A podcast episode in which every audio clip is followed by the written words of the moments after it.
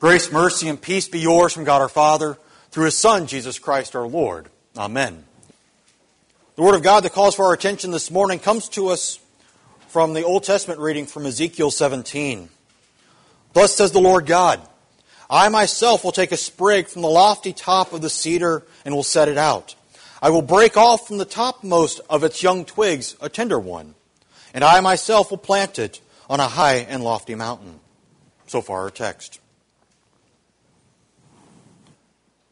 God has an interesting picture for us this morning. It says, I myself will take a sprig from the lofty top of the cedar.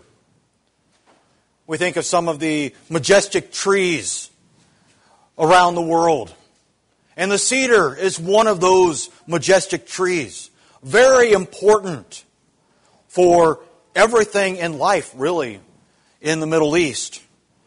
But also, it has great and wonderful natural values and properties for us as well. Now, those of you who had hamsters, guinea pigs, bunny rabbits, or anything else where you had the cedar shavings at the bottom of the cages probably grew to not like the smell of cedar. But cedar, that smell, gives a grounding effect, makes us closer to the earth. And there's a purpose for that. God purposely put that in. And He makes it abundantly clear throughout the Scripture how important this is. The gopher wood that Noah used to build the ark was a variety of cedar. Otherwise, how is he going to survive over a year in the ark with all of those animals without having something to calm him down? But also, cedar was used for the wooden planks that served as the outline and the frame for the tabernacle, but then also for the walls of the temple.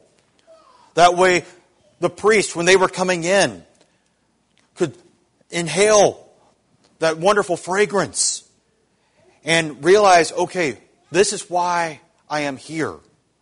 I'm here to worship the Lord.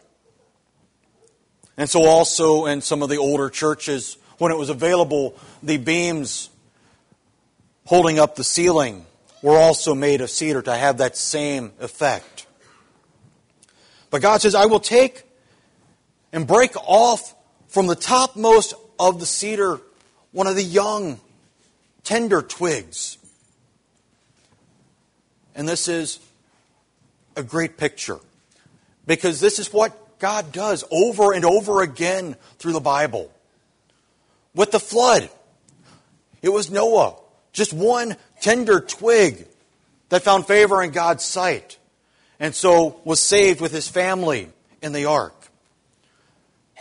When God called Israel to become a nation, it had a population of two 75 year old Abram, 65 year old Sarai. Neither no children, no prospects for children. But God said that He would make of them a great nation. And when that great nation became very numerous, and they asked for a king, God gave them Saul from the smallest clan of the smallest tribe. And then when Saul fell out of favor with God, and he, appoint, he appointed David to take over David was the youngest of eight brothers, completely forgotten about when Samuel came in to Jesse's house and said, One of your sons I'm going to anoint to be king. The older seven were there. Young David's still out in the field with the sheep, completely forgotten. But he was the one. He was the tender twig in the family that would become great and would be king of all Israel. And then later on, God would show this in much more stark contrast. As the ultimate tender twig, Jesus of Nazareth came from the line of David, so of the royal household, but not living in Jerusalem, not in the king's court, not even living in Bethlehem in the ancestral home living in a tiny little backwater village being born to a carpenter. A very tender twig indeed, that then is plucked off of there and placed on a cross, planted on the rocky top of a mountain. And as those of us who have gardened before, when you try to plant something inside a rock, it doesn't work. Nothing grows there. But God says this twig will grow. And so he takes the twig, plants it on top of the rocky skull of Golgotha. And that dead tree truly becomes a tree of life. Very much like Jesus will say in his parable of the mustard seed. The mustard seed is the smallest of all the seeds on the earth. But when it grows up, it becomes larger than all of the garden plants. And this can only be done by God's caring for that tiny seed.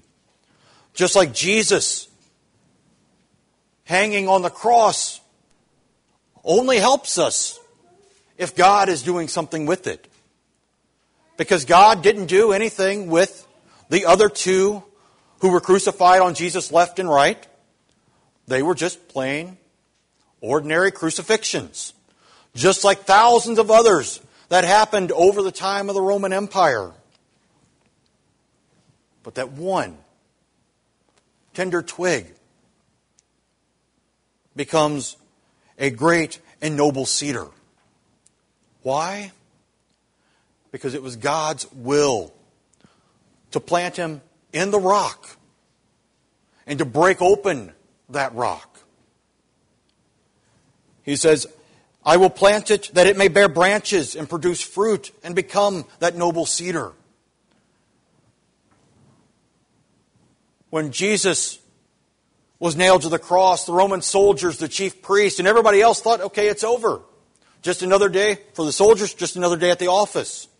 For the chief priest, just another Messiah wannabe gotten rid of.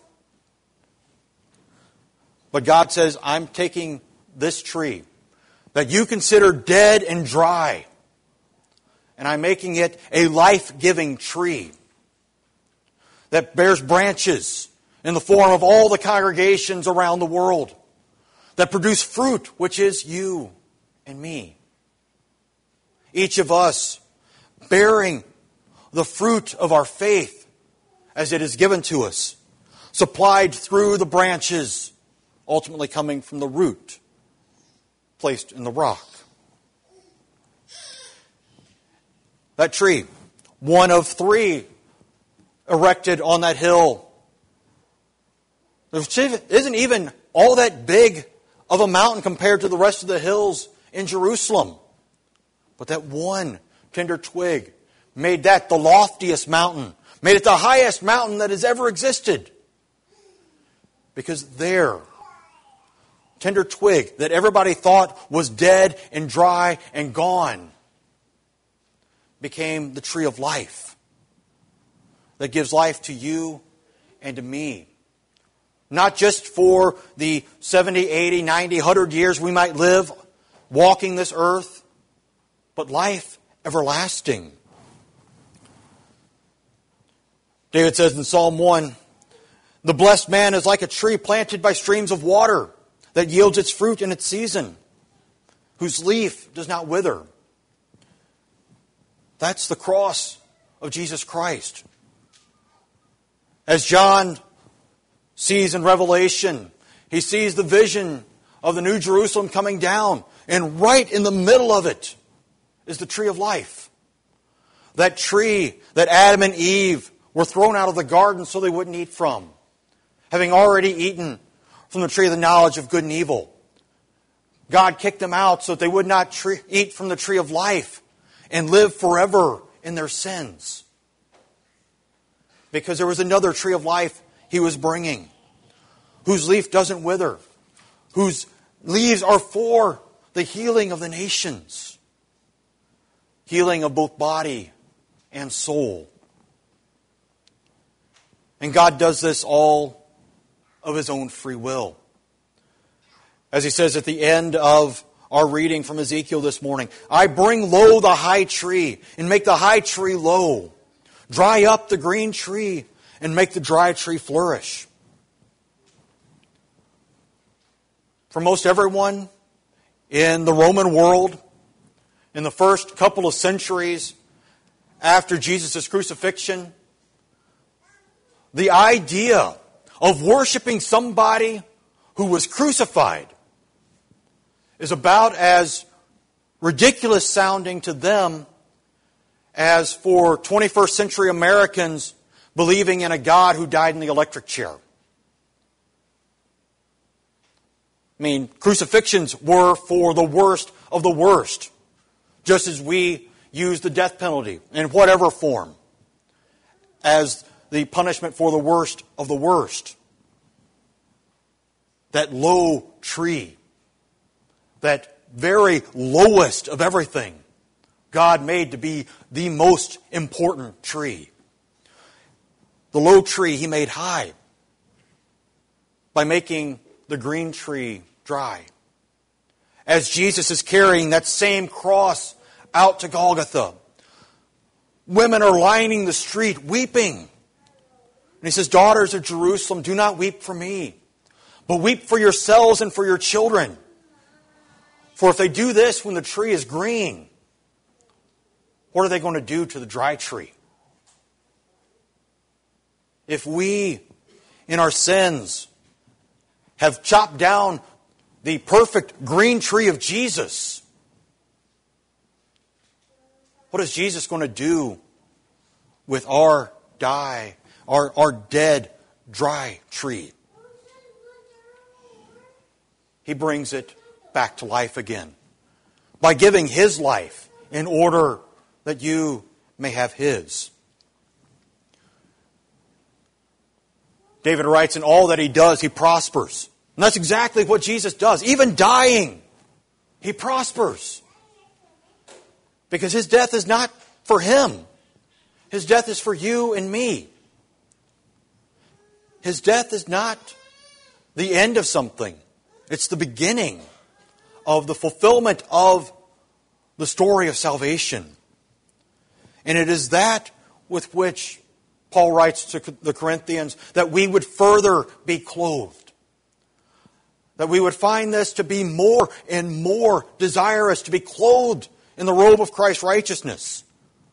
That what is dead and dying inside us would be swallowed up by His life. And that swallowing up is nowhere better said than at the end of Psalm 23. Surely goodness and mercy shall follow me all the days of my life, and I will dwell in the house of the Lord forever. Why?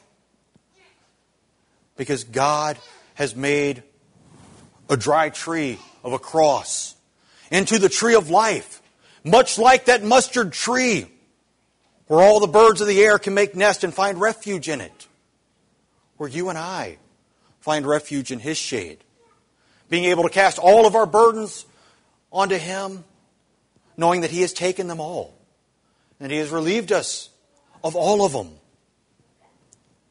And instead of condemning us for being dry and dead, in His goodness and His mercy, He brings us back to life, making our dry trees flourish so that we may bear fruit, so that others may find refuge in Him as well. Amen.